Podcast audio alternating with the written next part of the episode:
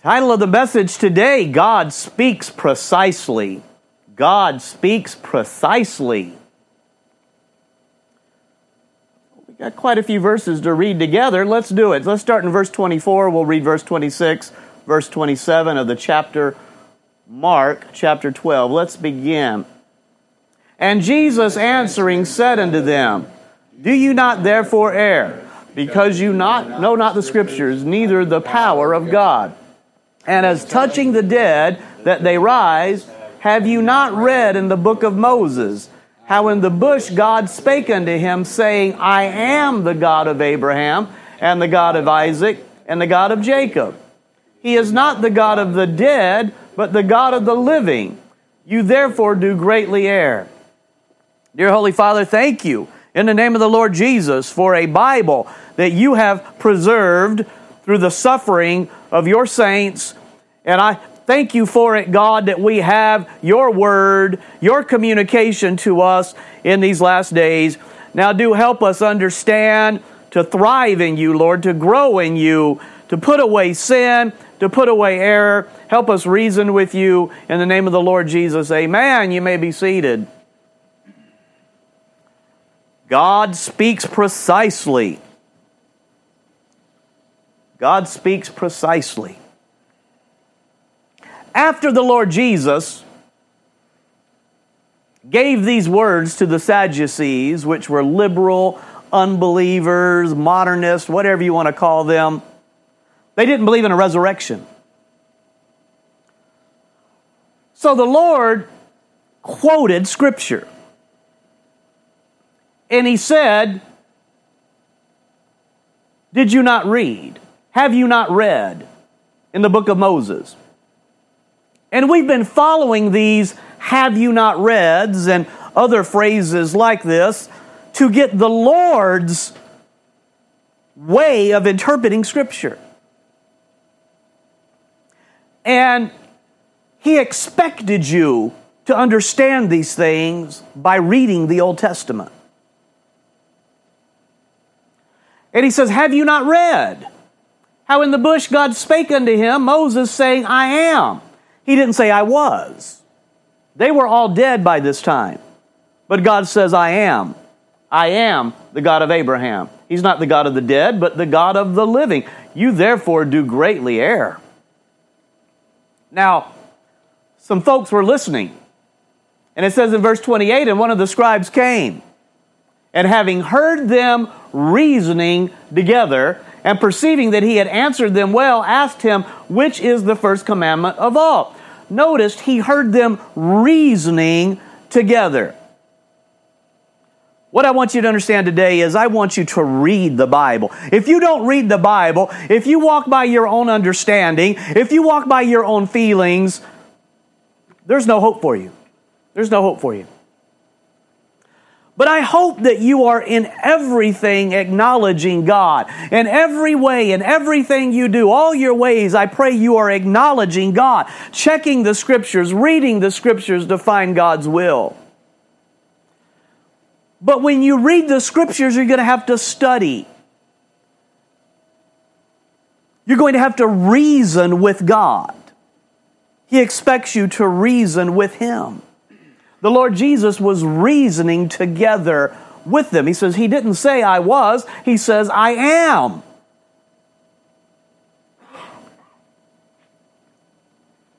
I want you to understand why I preach what I preach. I found out just discussing with people I found out that many do not have biblical foundations when it comes to interpretation. They think you just pick up the Bible and read it, never noticing how the Holy Spirit interprets the Bible. So you might debate with somebody from a scripture and you said, well, here's what this says. And you have no foundation because you've never studied the way the Bible meant to be understood.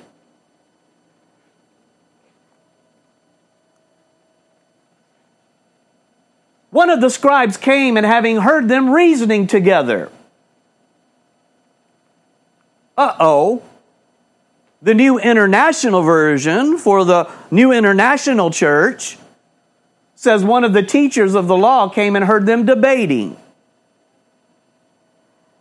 Why did they want to get rid of the word reason? There's a reason for that.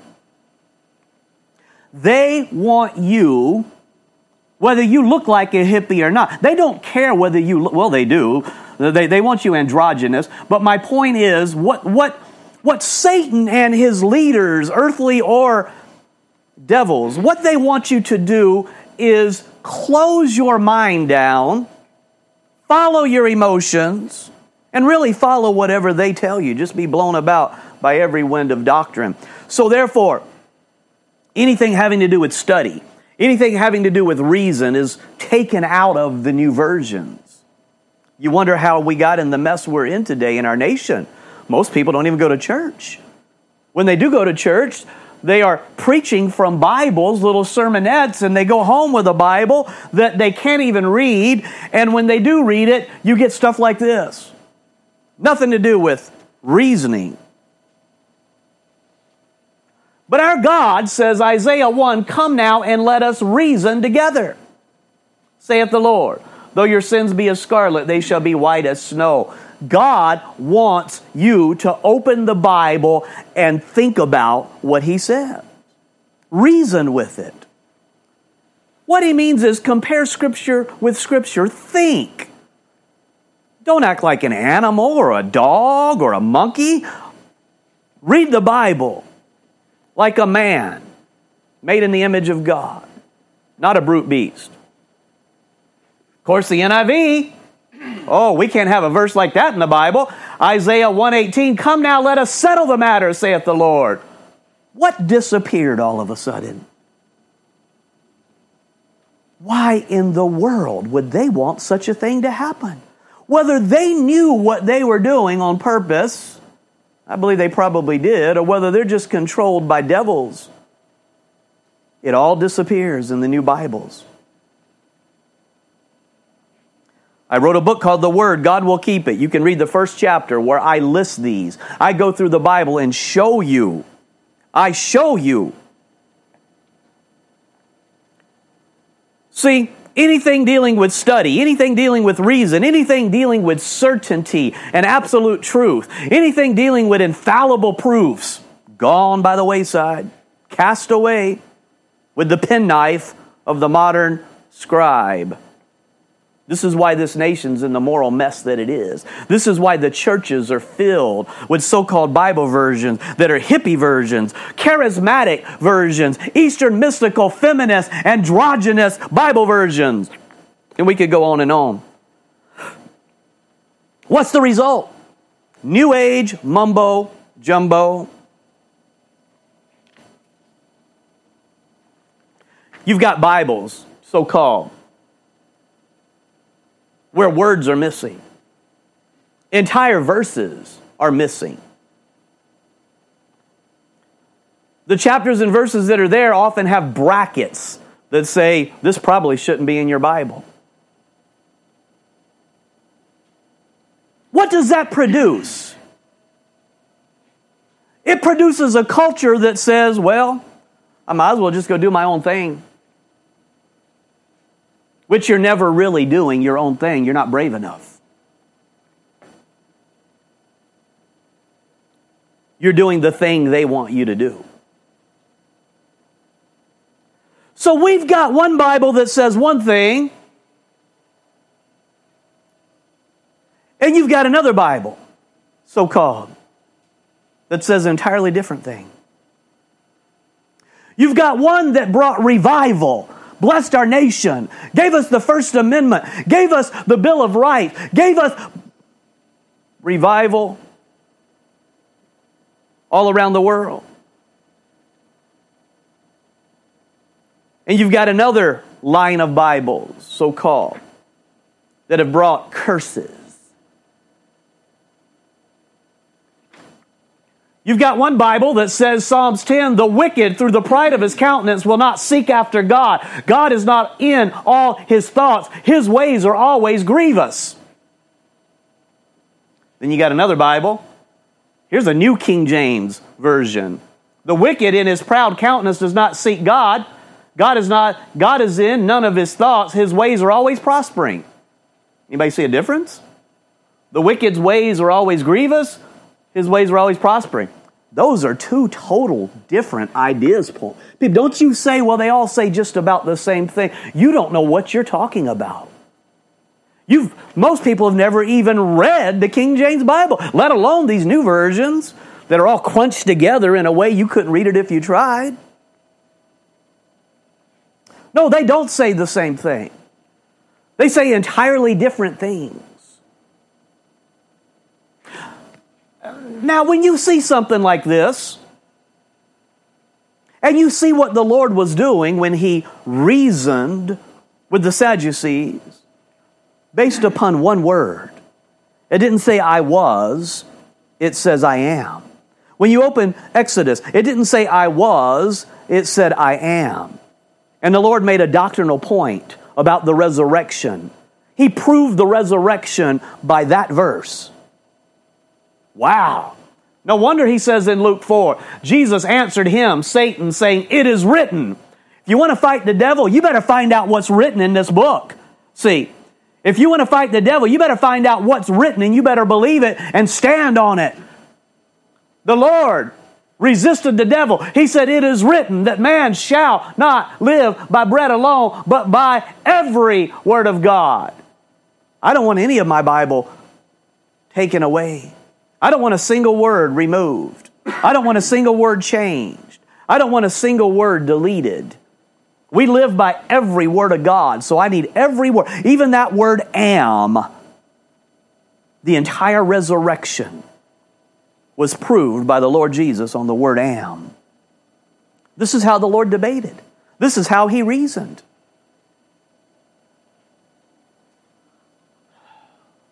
What, do you think these modern versions do with such a thing as this? How can they do what they're doing when we're told plainly by the Lord Jesus that we live by every word of God?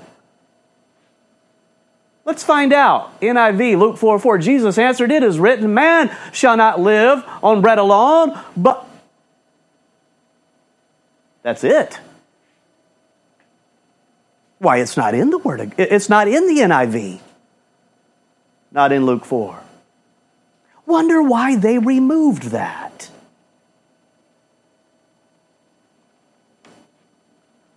Riplinger tells us every word of God is important. The serpent added one word and changed the entire course of history. God said, Thou shalt surely die, and the serpent added only one word, You shall not surely die. Isn't it amazing what one word will do to your theology and to your whole life?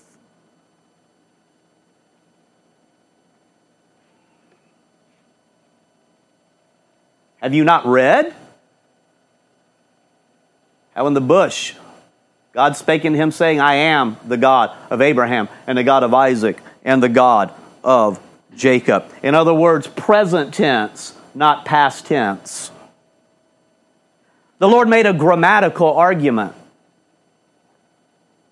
So we now arrive at a yet another very important principle of interpretation. I'll just call it the precision principle. God speaks precisely. Look at the grammar of what God says. Look at the grammar of what God says. Look at the tense of what He says. Look whether it's plural or whether it's singular. Look at how God speaks precisely. Well, if that matters, and there's a world of scholars trained, just like the, the medical community has been taken over uh, for almost a century. It has been taken over. When you become a doctor, you're trained to sell drugs. You understand that? So, who supports the, the system? Who supports the schools? Where do they get their money? I'm going to tell you when you become a doctor, a licensed doctor today, you are taught how to sell big pharma drugs. That's what you're taught. When you go to a seminary today, a theological school, a lot of money is donated by New Bible publishers because they want you to come out and be a salesman for new Bibles. See? Whatever the latest thing on the market happens to be. That's one agenda. So when you see all of this, the logical conclusion is every word matters. Either God preserved His Bible so we could have every word, or He did not. They say He did not.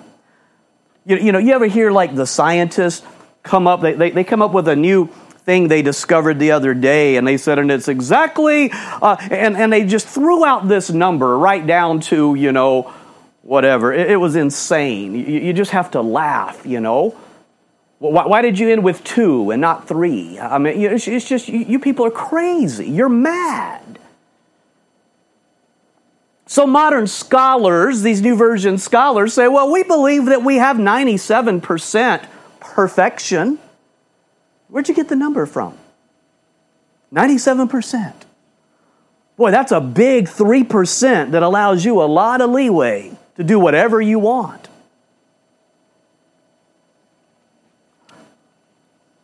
Praise God, we have in Matthew 24 Heaven and earth shall pass away, but my word shall not pass away. Isn't that good? My word shall not pass away. My words. You say, why, why do you believe in King James only and uh, onlyism um, or whatever you want to call it? Why do you believe God preserved His Word? Because He said He did. Because He said He did.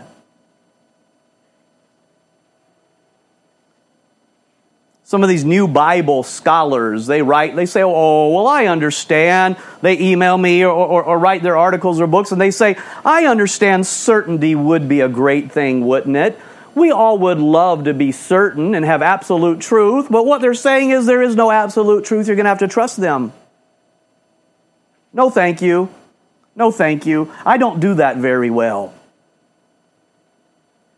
Heaven and earth shall pass away. No, you have to have a, you, you have to have a foundation. See, love of money is the root of all evil. Who paid you? What are you here for? No, I'll stick to the book. Heaven and earth shall pass away, but my word shall not pass away. What about this? Matthew 5:18. The Lord said, "For verily I say unto you, till heaven and earth pass, one jot or one tittle shall in no wise pass from the law till all be fulfilled." This is where we got our dot from. He's saying the smallest letters, the smallest letters, even the dot on an I. You ever heard the saying, not one iota? not one iota. That's what he means here. It's etymology, eh, eh, the etymology is the same. One jot or one tittle. That means not even the punctuation, not a dot on an I, not the smallest letter shall pass away. Somebody's lying. You better figure out what you believe. And if you find the Word of God, then you better grab it and die for it. Be willing to die for it. Because the Bible says in the last days, many will die and be martyred for the Word of God. They know where it's at. Grammar and punctuation matter. Now, let's open the Bible a little bit here. And since the Lord argued from the present tense Let's go through the scriptures, or we could do this all day, but I'll give you a few examples of how doctrine is changed by just changing the tense, okay?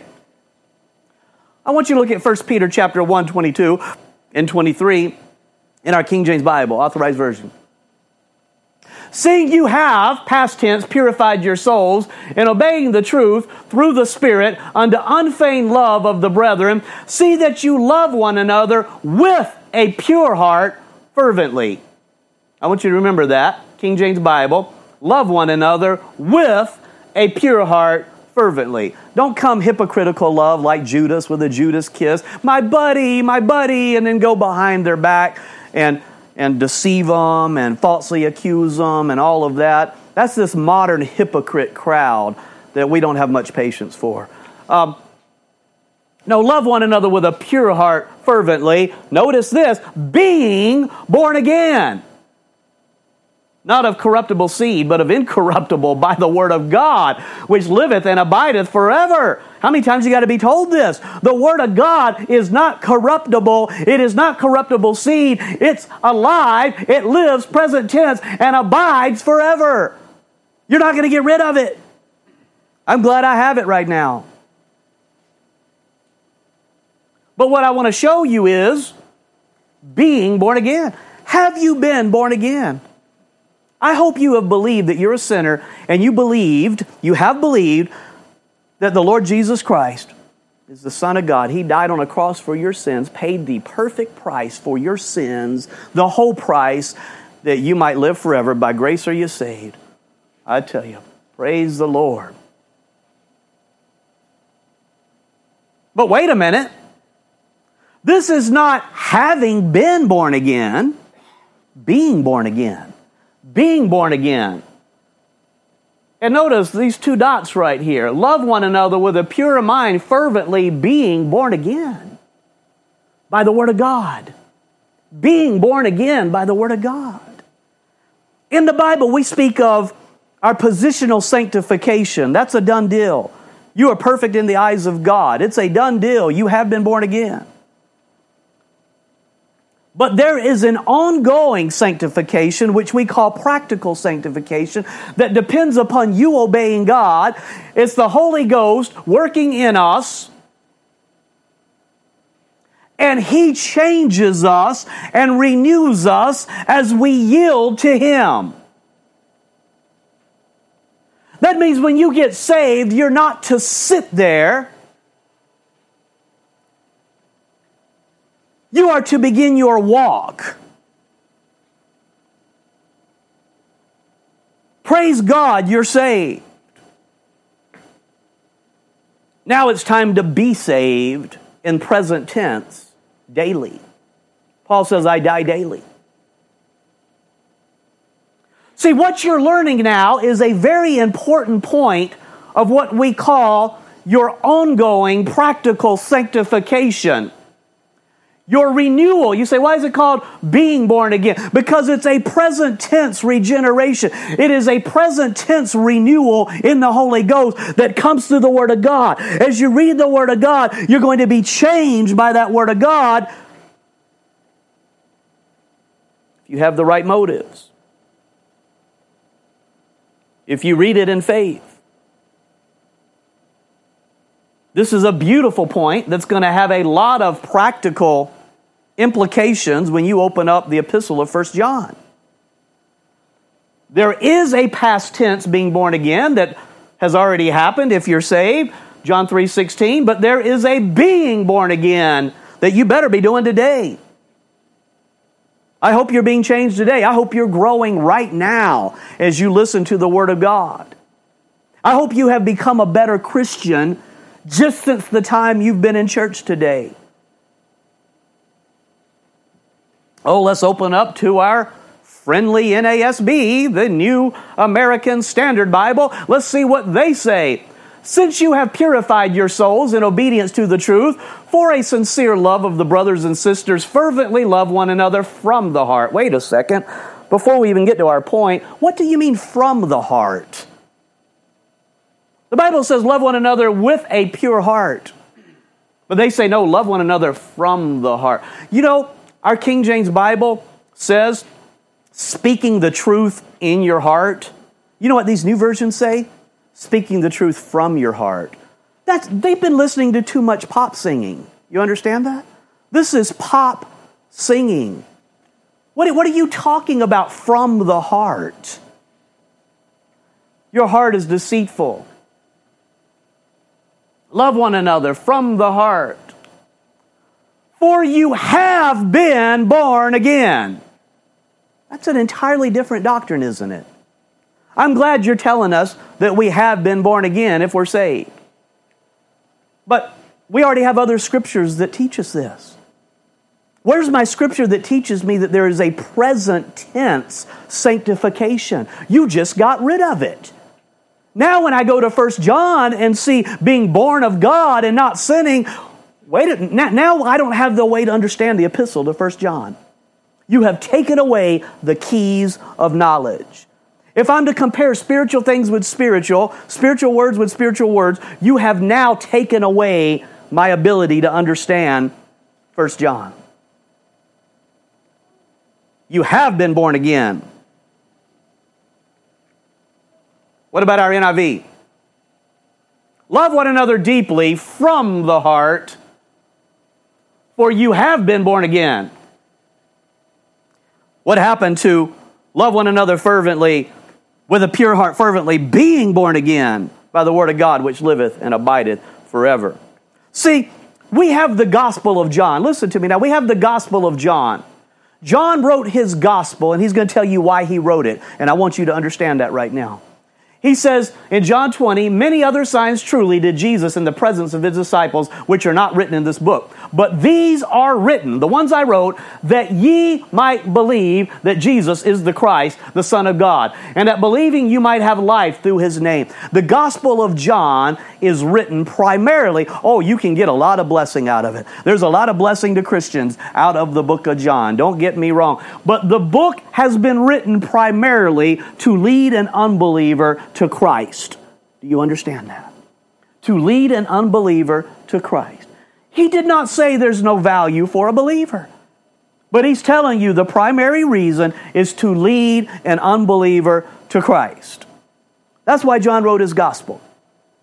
That is not I mean, when you read the book of John, what do you see? Nicodemus in John chapter 3, uh, you see John chapter 4, the woman at the well. You see John chapter 6, you know. If you just believe, you'll be raised up on the last day. You see all these wonderful examples in the Gospel of John how a lost sinner receives eternal life through faith alone. But what about the epistle to First John? It is not written to unbelievers, it is written to believers. Why did John write the epistle to First John? These things have I written unto you that believe. Aha! So the epistle is written to people already saved. So these things have I written unto you that believe on the name of the Son of God, that you may know that you have eternal life, and that you may believe on the name of the Son of God.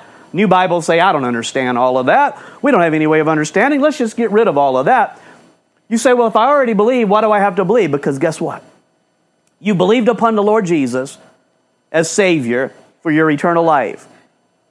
You need to now believe upon the Lord so you can be rewarded at the judgment seat of Christ. You need to now believe upon the present power of God to give you strength so you can overcome daily, overcome the world, overcome the flesh, and overcome the devil so you can be a good Christian. So you will not be ashamed when you stand before God. So this epistle is written so you can be a better Christian. He tells you at the very beginning, 1 John 1 4. These things write we unto you that your joy may be full. Your joy may be full. So you're not missing anything as a Christian. He tells us in chapter 2, My little children, these things write I unto you that you sin not. That's why the book is written, that you sin not. Does anybody have a brain in this day and age? Do theologians have a brain? You ought to see what they say in the first epistle of John. I write unto you, little children, because your sins are forgiven you for his name's sake. The book of First John is written to believers. What does he tell us? He tells us, I want you to not sin. I want you to have fullness of joy. I want you to believe upon the Lord practically in your Christian life. What does he call this? 1 John 2 and now, little children, abide in him.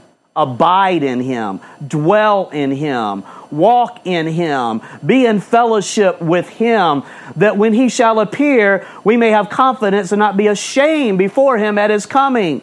This is talking about what we call the judgment seat of Christ. Abide in him. How do I know if I'm abiding? Well, John wants you to know that. Because there's a lot of people walking around and say, I got Jesus. We're in fellowship. He's my buddy. Yeah. Well, why are you going to the bar, bro? Why, why, why, are you fornicating? Why are you drinking alcohol? Why, what, what are you, why are you living the way you're living? But you say you're abiding in Jesus. He says, because I'm a Gnostic. And the Gnostic New Age Christians, whatever we do is fine because it's all in our hearts, see? What I do in my practical life doesn't matter. See, that's what the Gnostics were teaching. So John wrote this to counter that destructive teaching. Abide in him so you won't be ashamed. How do I know if I'm abiding in him? Well, let's turn the chapter. Let's go to chapter 3. Whosoever abideth in him sinneth not. Guess what? If you're sinning, you're not fellowshipping with Jesus. If you're walking in sin, you are not abiding in Jesus. People say, well, that's sinless perfection. When God tells you not to commit adultery, is that sinless perfection? When God says don't be a drunkard or you shall not inherit the kingdom of God, is that sinless perfection? What He's telling you right here is go be perfect. Go do what you can. To the degree that you are abiding in Jesus, you will not be sinning. And I promise you, if you're sinning, it's not because you're abiding in Jesus, it's because you're walking in the flesh, because you're believing the devil. Grow, strive. Be as holy as you can in the Lord. Now, notice, verse 9, chapter 3, 1 John. Whoso is, not was, whoso is born of God doth not commit sin. Do you know all he did? He just gave you another phrase for abide in him, dwell in him. To be born of God is a present tense reality. It's telling you that if you are being renewed by God, if you are being born again and changed by God in your Christian life, you're not going to be walking in sin. You say, Oh, I'm growing as a Christian. No, because you're a lot worse uh, than you were last year. Last year, you weren't living in this backslidden state. You better examine yourself. Oh no, I'm being changed by God daily. God's working in me. We ought to be able to see Him work to some degree, don't you think? Hey, listen, folks. People go to the book of First John to say, let's see if you're saved in eternity. Let's see if you're really a believer. If you're really a believer, you're not going to have any sin. You ever heard Paul say, Walk in the Spirit, you shall not fulfill the lust of the flesh? Obviously, a believer can fulfill the lust of the flesh. You should not. You better not. But it's a reality. You can sin. The Bible, God told the Paul told the, the Corinthians, you walk as men. You are carnal. Don't do that. That's the point. So when I open this up, I say, oh, I can just go to 1 Peter 1.23, where there is a present tense being born of God that is my practical sanctification. And I need to know I'm not in fellowship. I'm not abiding in God. I'm not walking in the Spirit. I'm not getting this renewal that He wants to work in me. I'm not being born of God if I'm sinning. So simple, so basic. Praise God for the King James Bible that makes things so simple, unless you get in there and start perverting it with Catholic manuscripts. It's not just Catholic, they're Catholic, feminist, lesbian Bibles, and it's the most insane thing I've ever seen. They're Gnostic Bibles, is what they are. There is a present birthing, a present practical sanctification. You ever read Romans 2, 12, verse 2? Be ye, and be not conformed to this world, but be ye transformed. Be ye transformed? It sounds like there is a present tense being born again. Be ye transformed by the renewing. What is the renewal? Is it not a practical new birth? Uh, I have been saved, but now I'm being saved. Be ye transformed by the renewing of your mind that you may prove what is that good and acceptable and perfect will of God. You get out here, you start walking in sin, you're not going to understand the Bible. You start walking in that fleshly mind, you're not going to understand the Bible. I'm telling you, folks, words matter. tense matters, letters even matter. Wow. I've showed you that words matter. I've showed you that the tense of a verb matters. What about letters? What about letters? Do letters matter? The letters on the end of a word, do they matter? Paul makes an entire doctrine. Listen to Galatians 3 16. Now to Abraham and his seed were the promises made. He saith not, and to seeds with an S, as of many, but as of one, and to thy seed, which is Christ. Just like the Lord Jesus, Paul says, well, when you go back in the promises, did you notice what he said to Abraham?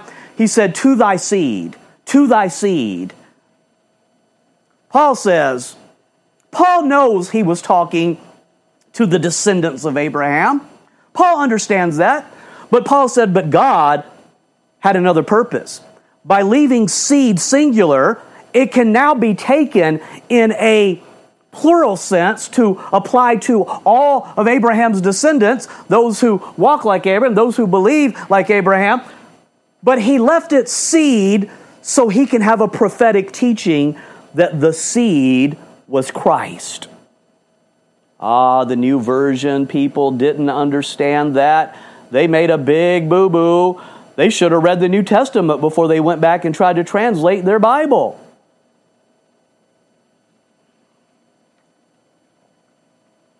Let's go back. Genesis 13, for all the land which thou seest, says God to Abraham, to thee will I give it, and to thy seed, to thy seed forever. Paul's saying, in one sense, he meant he gave it to Christ. And remember, the Lord Jesus says, All things have been put, all things have been given unto me, heaven and earth, they're mine. And if you believe in the Lord Jesus, He's going to give it to you and reign. You're going to reign with Him. But there's a thousand year kingdom. He wants you to reign in that special time of reward with Him. Oh, what a blessing that will be if you overcome.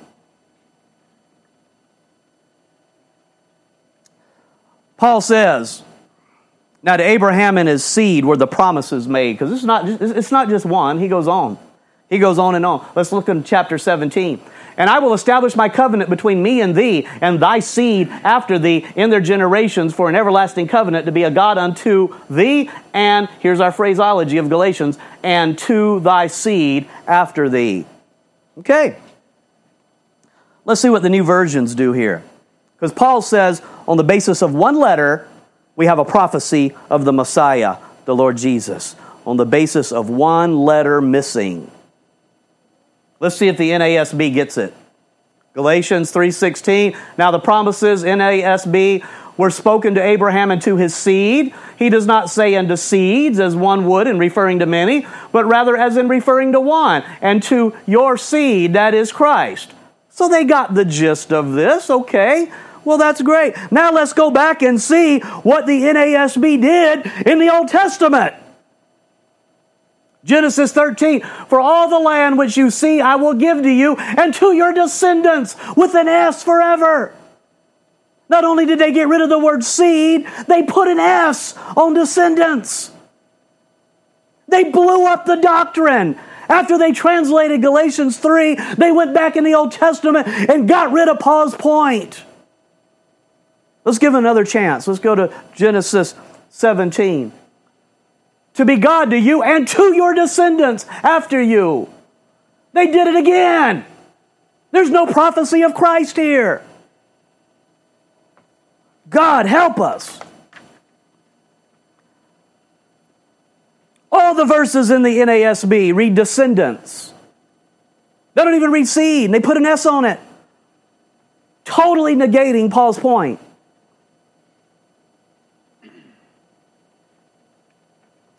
We're not looking for verses that say in your seed. We're looking for verses that say to your seed. Promises that have been given to your seed.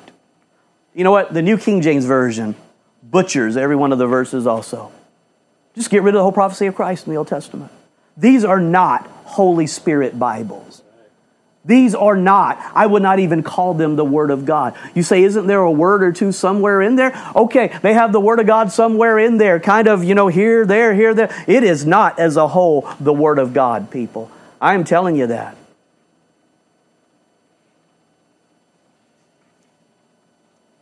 I thought what I would do was just open up the book of Genesis, chapter 1. And just take new Bibles and see what they do with the words. But remember, we're not just looking at words, we're looking at letters. We're looking at tenses, whether it's past tense or present tense. Just open up the first chapter of the Bible and see what we find. Okay? Here's Genesis 1 5 in the King James Bible. God called the light day, and the darkness he called night.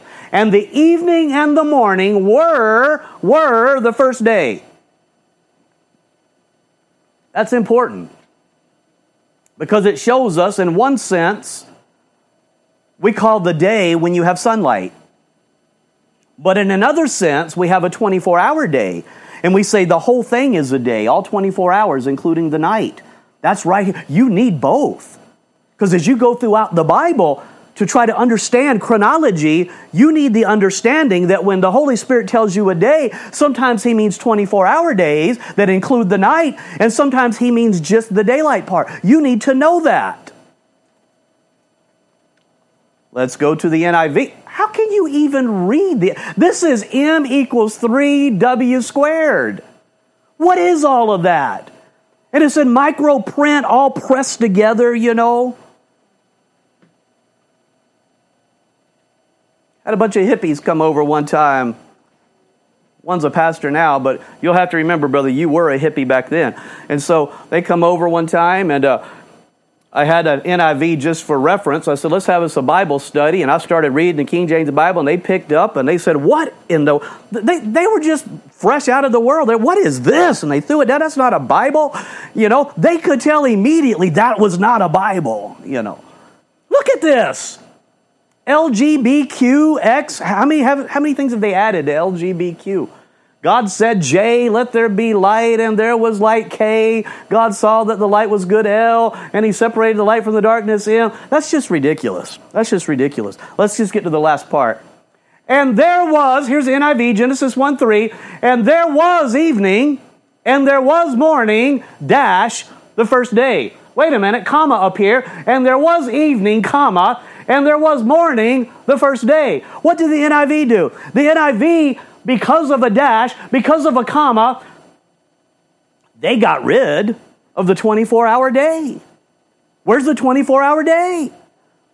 You could argue that this is just the last daylight. So we already see before we even get moving that we've got messed up doctrine. Messed up doctrine. There's so much messed up so many changed words, so many changed tenses and letters. Oh, it's just a bunch of garbage. But um, I want you to notice again King James Bible, Genesis 1. I'm going to prove a point here. My point is this you got to read the Bible, then we got to reason with the Bible, see? Not in a fleshly way, but let God teach us. Let God reason with us through the scriptures, through the Holy Ghost. And God said, Behold, I have given you every herb bearing seed which is upon the face of all the earth, and every tree in the which is the fruit of a tree yielding seed to you, it shall be for meat. Give you everything, says God. You can eat everything. Before you even get out of chapter 1, God's going to teach you something. Chapter 1 and 2, God's going to teach you something. He's going to teach you that when you see a word like every, listen to me. Sometimes that is a restricted every. Sometimes it is an expanded every. Sometimes it is an absolute every. Sometimes it is a relative every. You say, How do you know? You got to reason with the scriptures, you got to look in the context. So when you read chapter 1, every tree sounds like every tree, doesn't it? In an absolute sense. Let's go to chapter 2. And the Lord God commanded the man, saying, Of every tree of the garden thou mayest freely eat, just like I said. But, oh, now we got a but. See, you don't want to have Genesis 1 without Genesis chapter 2. You don't want to read Genesis chapter 1 and not read Genesis chapter 2. But of the tree of the knowledge of good and evil, thou shalt not eat of it, for in the day that thou eatest thereof, thou shalt surely die. So here's what we do. When we reason with the Bible, we say, I wonder if this every is an absolute every. Let's check and see if it's limited anywhere. Let's check and see. Let's check and see if God limits it anywhere. You turn one chapter over, and there is a limitation, just one. Just a slight one, but oh, it was an important one. It was an important one.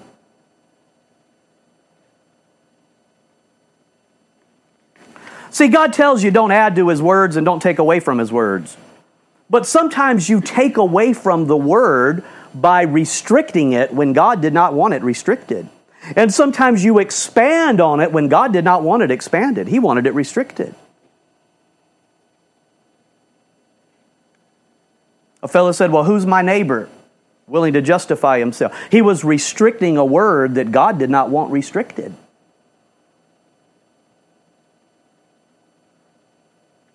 When Paul says all things are lawful for me, the all things there are restricted.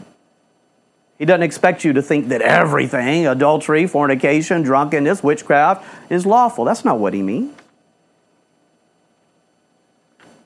Let's continue reading with the Bible Uh, a reasoning. Genesis 2. And the Lord God commanded the man. The man. The Lord God commanded the man, saying, Of every tree of the garden thou may freely eat, but of the tree of the knowledge of good and evil thou shalt not eat of it.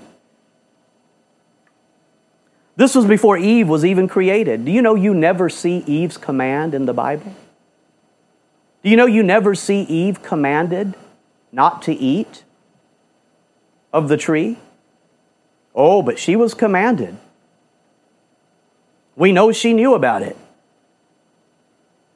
The Bible assures us that she sinned and she was in the deception. She was deceived. So, what do we learn? We learn that sometimes when God commands the man as the head, it is implied that the woman is also commanded.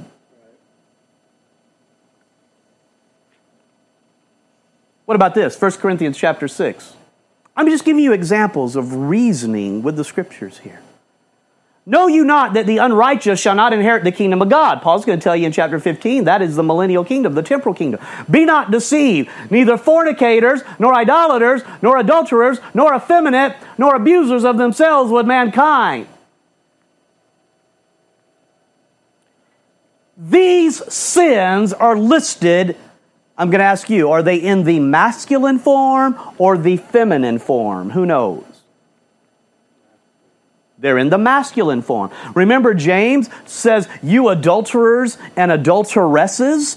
The, the word adulteress is a feminine adulterer, a female adulterer. So this is all in the masculine. Even the word effeminate if abusers of themselves with mankind, that is the sodomite, the homosexual. So who are the effeminate? They must not be totally into homosexuality, but they're one step from where they need to be. They're men that are walking and dressing and acting like women, though they're not yet necessarily abusers of themselves with mankind. Or maybe they're both. In other words, this is cross dressing. So let me ask you this question. When we read this, would you say these sins, this warning is limited to men, or is it for men and women? For men and women. Y'all help Sopec out. I appreciate Sopec. It's for men and women. But you say, how do you know? Is it wrong for a woman to be effeminate? No, you got to reverse it. So obviously, he's saying he doesn't want a woman cross dressing by being masculine. The man's effeminate, the woman is masculine in a way she should not be, in a way she can help.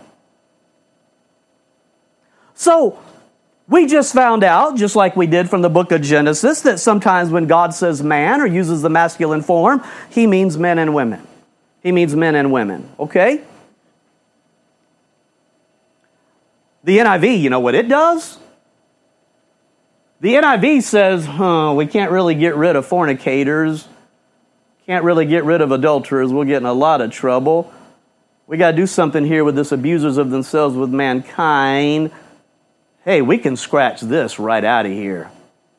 They just get rid of effeminate. New Bibles, they just scratch that out. In other words, don't be a sodomite, don't be an adulterer, but if you want to cross dress and pretend you're a sodomite, that's okay. If you want to just try to walk around and act like you're one of these, that's okay. That's okay. See, the Bible you use will determine much of your fruit. It'll, it'll, determine all of it to a high degree in the Lord. Now, having said that in reasoning with the scriptures and knowing that every word and every letter and every tense matters, how many letters different is there between he and she?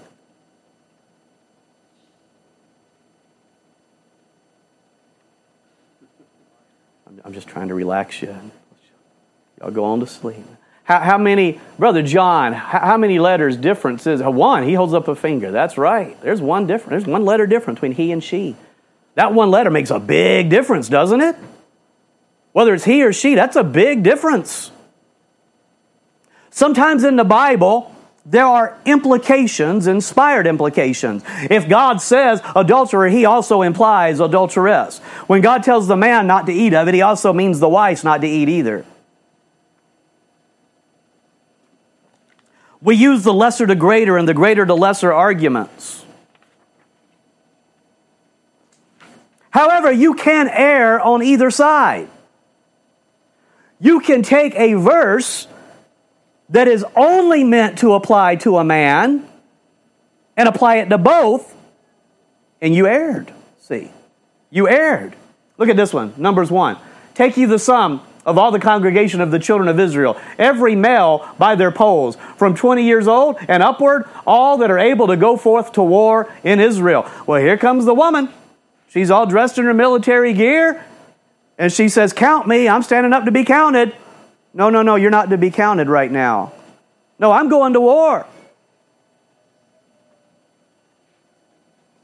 Hey, if people are raiding your country and you want to pick up a sword after all the men are dead, that's one thing. I'm talking about people marching out to war as a military battle. This is not right. The Bible says she tarried at home. She tarried at home. This male here meant only men. Only men, not females. Don't expand that word to make it more than it is. Let's go through. Let's play a game. Deuteronomy 20. And when the Lord thy God hath delivered it into thy hands, thou shalt smite every male thereof with the edge of the sword. Did that mean smite everybody, male and female, or just male? Take a guess. Just male.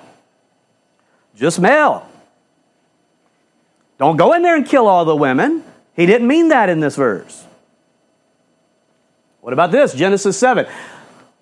And all flesh died that moved upon the earth, both the fowl and the cattle, and of the beasts, and of every creeping thing that creepeth upon the earth, and every man. Did y'all know women survived the flood? No? It doesn't say women died here. So is this every man? Is this only man? Or does this include women?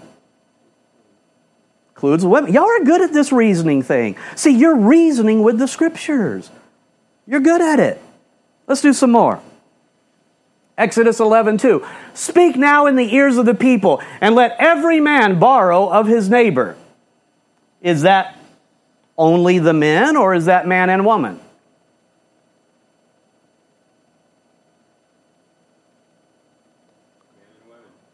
Men and women? How do you know? Woo, Sopek is on it today. Y'all pat him on the back, let him eat first, all right? Well, let's read the next part of the verse. And every woman. What? You didn't even have to go to another chapter to find that. You just kept reading the verse and it tells you every woman. We can learn a lot by reasoning with the scriptures, by context, by examining. Sometimes it's hard. Sometimes it's hard. You have to study really, really hard and, and really think it out. Uh, sometimes it's obvious. Just read the next part of the verse and you'll see it. All right, let's do one more. Sopek, you stay out of this one. Exodus 23 17. Three times in the year all thy males shall appear before the Lord God. Is that males only or is that male and female? They're scared to death, Sopek.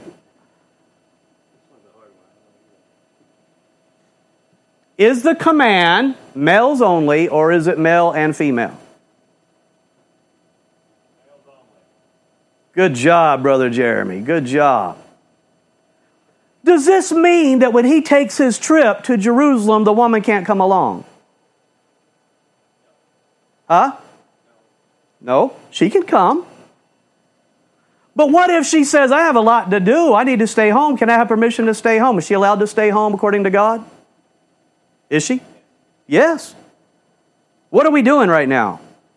We're reasoning with God, we're reasoning with the scriptures, and we're understanding every word matters, every tense matters, every letter matters. Just the addition of one letter can make a big difference. If I said N O, no. That's different if I said N O W, now. Just one, just one letter makes a big difference between the, whether you do something now or whether you don't do it. Just one letter. As Paul argued on the basis of one letter. Let me show you how important one letter is. King James Bible, John 1 1. In the beginning was the Word, and the Word was with God, and the Word was God. Boy, that really messes up a watchtower person, doesn't it? That doesn't believe in the deity of the Lord Jesus. Woo, what are they going to do with that? Ah, oh, New World Translation. In the beginning was the Word, and the Word was with God, and the Word was um, uh, a God. Just, just one little small a there. Well, that changes everything, right? Wow. One little letter changes everything. What about this? Luke 23 43. And Jesus said unto him, the thief on the cross, Verily I say unto thee, comma, Today shalt thou be with me in paradise. I was arguing with a watchtower man, elder, and uh, he was arguing to me that you got to remove that comma. And I've argued the same thing with Seventh day Adventists. See, they don't want the thief on the cross to be awake like Abraham was in the rich man and Lazarus story. They don't want people conscious before the resurrection somewhere, see. So, verily I say unto thee, today shalt thou be with me in paradise. So the Seventh day Adventist says, no, verily I say unto thee, comma, today shalt thou be with me in paradise. They said, no, no, let's fix this. I say unto thee, today thou shalt be with me in paradise. I'm like, wait just a second, buddy. He said, I didn't change anything. No, you did change it. What did they do to change it? They put the comma. Where you put the comma changes the whole meaning. I say unto thee today, thou shalt be with me in paradise. Folks, my point is this what a difference. What a difference every jot and tittle makes. And you're telling me that God would have left you without a Bible? He would have left farmers and mechanics and blacksmith and grocery store owners and merchants and businessmen. He would have left them without a Bible? So you have to go to a priest somewhere to tell you what they think it means and they all disagree? No, that's insane. That's insane. Let me give you one last verse, we'll close.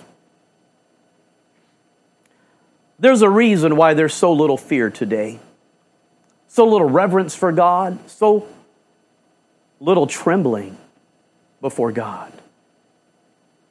See, God wants to look to those that tremble at His word. Nobody's afraid of God anymore.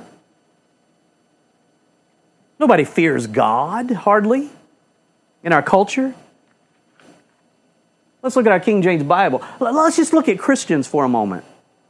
2 Corinthians 5 9. Wherefore, says Paul, we labor, that whether present or absent, we may be accepted of him. See, there is a another type of acceptance, a practical acceptance, a judgment seat of Christ acceptance. For we must all appear before the judgment seat of Christ, that everyone may receive the things done in his body according to that he hath done, whether it be good or bad.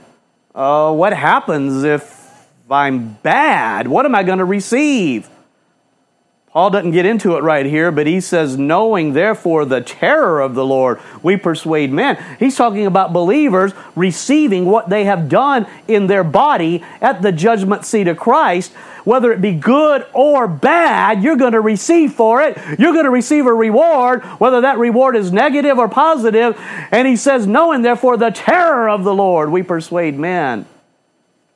Wow. I better be a good Christian. I better get out here and obey God. Maybe the NIV will help me. Since then, we know what it is to fear the Lord. We try to persuade others. What, wait, wait a second. I'm going to stand before God, receive of the things done in my body, and you say, since then we know what it is to fear the Lord. You're not even telling me whether that's a good thing to fear the Lord or not we try to persuade others. Folks, I could give you so many more examples. What this is called is watering down the Word of God, watering down the Lord's words, so a new generation of rebels will come to church and hear their rock concert and not be too much offended by the little playful coloring books called the NIV. Dear Father, we do thank you for showing us in the Word of God how to interpret it. Lord, we know we're not perfect. We have a lot of things to grow in, Lord, and we want to continue to grow. We want to continue to become wiser and wiser. We want that light to shine more and more to the perfect day, Father. We want to be renewed in our minds, Lord, and in our lives, our bodies. Now, I pray, God, you give this church and all those that are listening right now a thirst for your scriptures, God, to thirst after righteousness, to thirst to know you and your revelation, God. Because, God, I'm ashamed to say, and I know it's true, that right now, if they say a so called UFO landed somewhere in a city of America, people would kill and die if all of a sudden a scroll was left outside its door and it took off. Everybody want to know what's in that thing, Lord. And I, God, but we have something so much better than some devil coming down and giving us a word. We've got the God. You are our creator. You are our Savior, our Redeemer, and you have communicated unto man, and we thank you for it, Lord. Not just in creation, but you've given us words. You've given us this letter, this manual of life. Now I'm going to ask God that we would have a thirst for reading it, for memorizing it, and for reasoning and trying to understand it, Lord. Now give us the faith, the humility, and the fear, and the trembling to be a good workman. And help me as a pastor to study to show myself approved. A workman that needs not be ashamed, rightly dividing the word of truth. In Jesus' name, amen.